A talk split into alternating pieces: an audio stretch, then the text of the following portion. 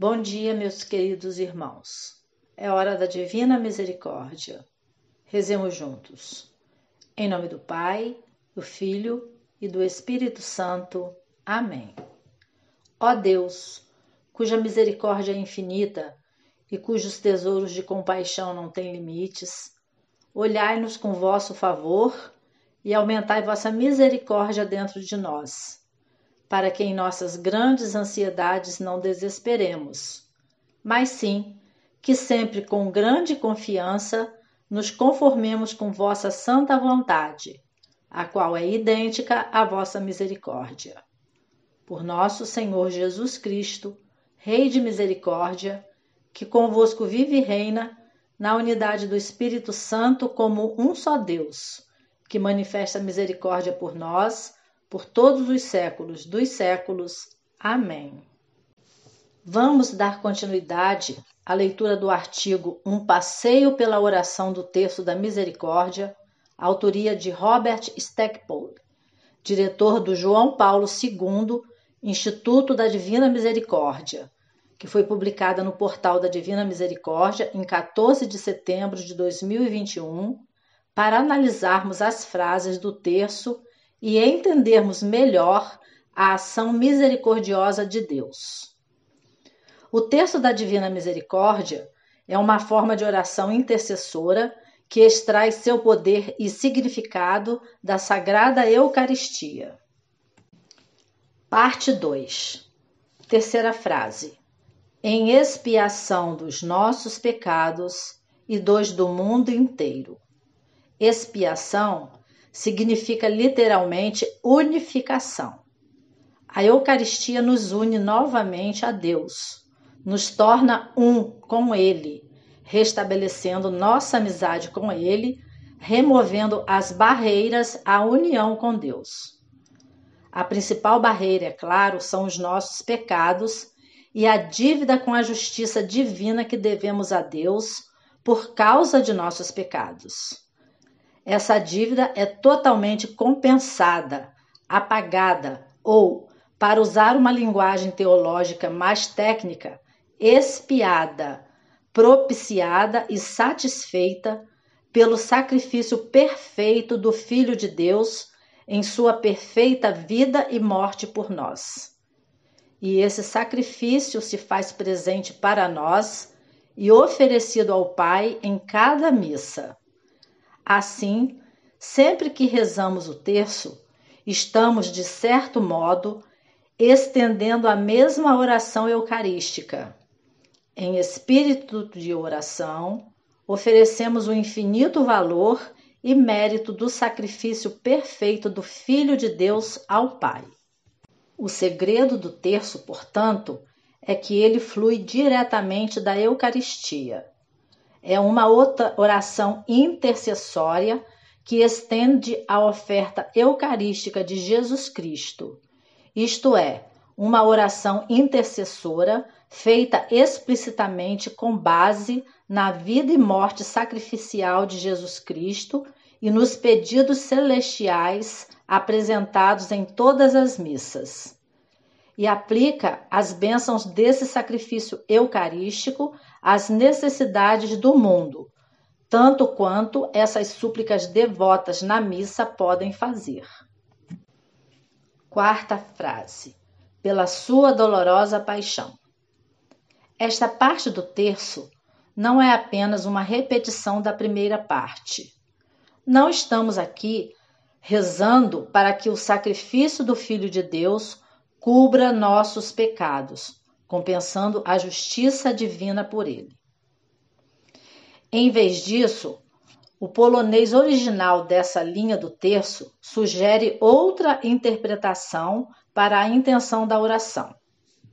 Um dos principais teólogos da Polônia, Ignacy Ruzicki, que examinou os escritos da irmã Faustina como parte da investigação oficial da Igreja sobre sua vida e virtudes, explicou o significado dessa frase do terço assim: Pela sua dolorosa paixão, não é um apelo de agradecimento à reparação que Jesus ofereceu por nossos pecados. A fidelidade ao Espírito e a devoção exige antes um apelo ao amor e misericórdia do Pai e do Filho por nós, e a esse amor que é atestado pelos sofrimentos do Filho. Em outras palavras, enfatizamos novamente o motivo mais forte sobre o qual se baseia a eficácia do terço: que tanto sofrimento não seja em vão. Repetimos a mesma ideia que Tomás de Celano expressou no hino Dias irai. Exausto, você me procurou. Crucificado, você me salvou, para que suas feridas não fossem em vão. Por amor a Jesus, nosso Salvador, oramos ao Pai para que tudo que Jesus sofreu por nós não seja desperdiçado, mas possa trazer nossa salvação à medida que as graças que seu coração misericordioso alcançou por sua agonia e paixão são derramadas sobre nós.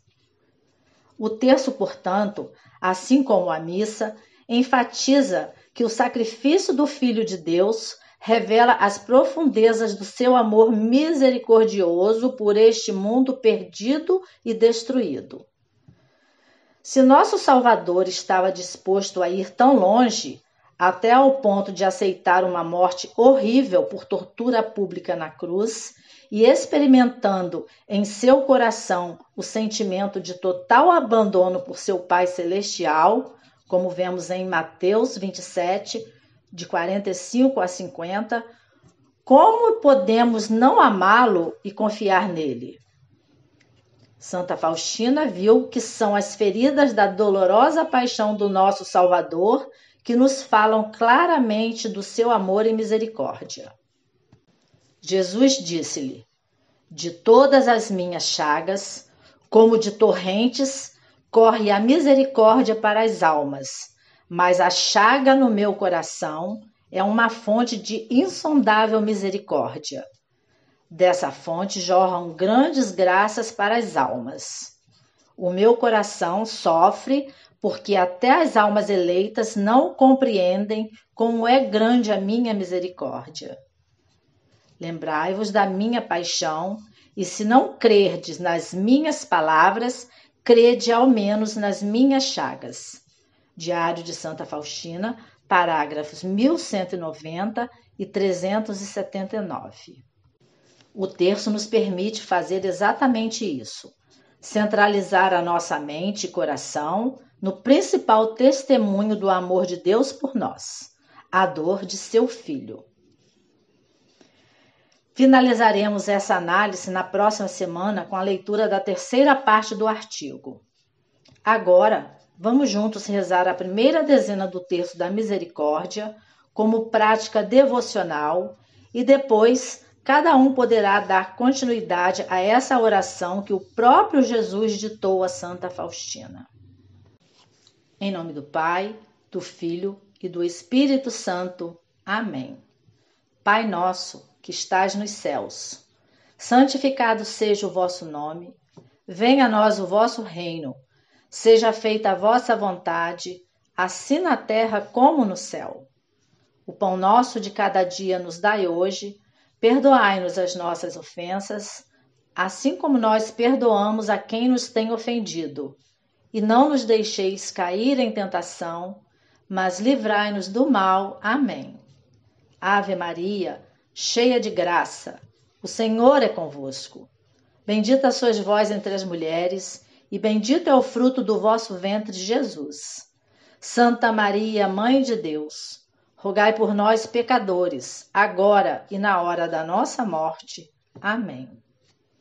Creio em Deus Pai Todo-Poderoso, Criador do céu e da terra, e em Jesus Cristo, seu único Filho, nosso Senhor, que foi concebido pelo poder do Espírito Santo, nasceu da Virgem Maria, padeceu sob Pôncio Pilatos, foi crucificado, morto e sepultado desceu à mansão dos mortos, ressuscitou ao terceiro dia, subiu aos céus. Está sentado à direita de Deus Pai Todo-Poderoso, donde há de vir a julgar os vivos e os mortos. Creio no Espírito Santo, na Santa Igreja Católica, na comunhão dos santos, na remissão dos pecados, na ressurreição da carne, na vida eterna. Amém. Eterno Pai, eu vos ofereço o corpo e o sangue, a alma e a divindade de vosso diletíssimo Filho, nosso Senhor Jesus Cristo, em expiação dos nossos pecados e dos do mundo inteiro.